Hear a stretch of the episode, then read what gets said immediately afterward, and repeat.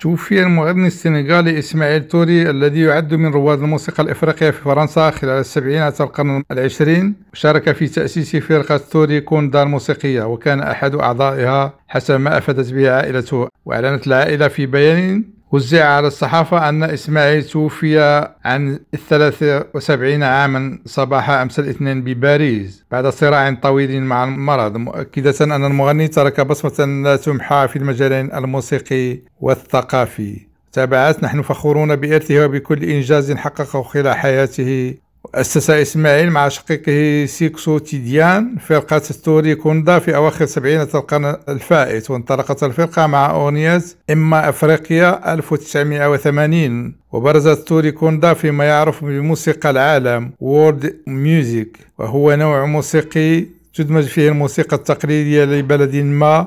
في هذه الحالة الموسيقى الإفريقية التقليدية مع نغمات الروك أو الجاز وأصدرت الفرقة خلال مسيرتها الفنية أكثر من 12 ألبوما وأحيت حفلات كبيرة ضمن مهرجانات وجولات موسيقية في مختلف أنحاء العالم وفي فرنسا دعيت لإحياء حفلات مهمة بينها الاحتفال بإعادة انتخاب الرئيس فرانسوا ميتيران كنينة حبد كريم ريم راديو داكار.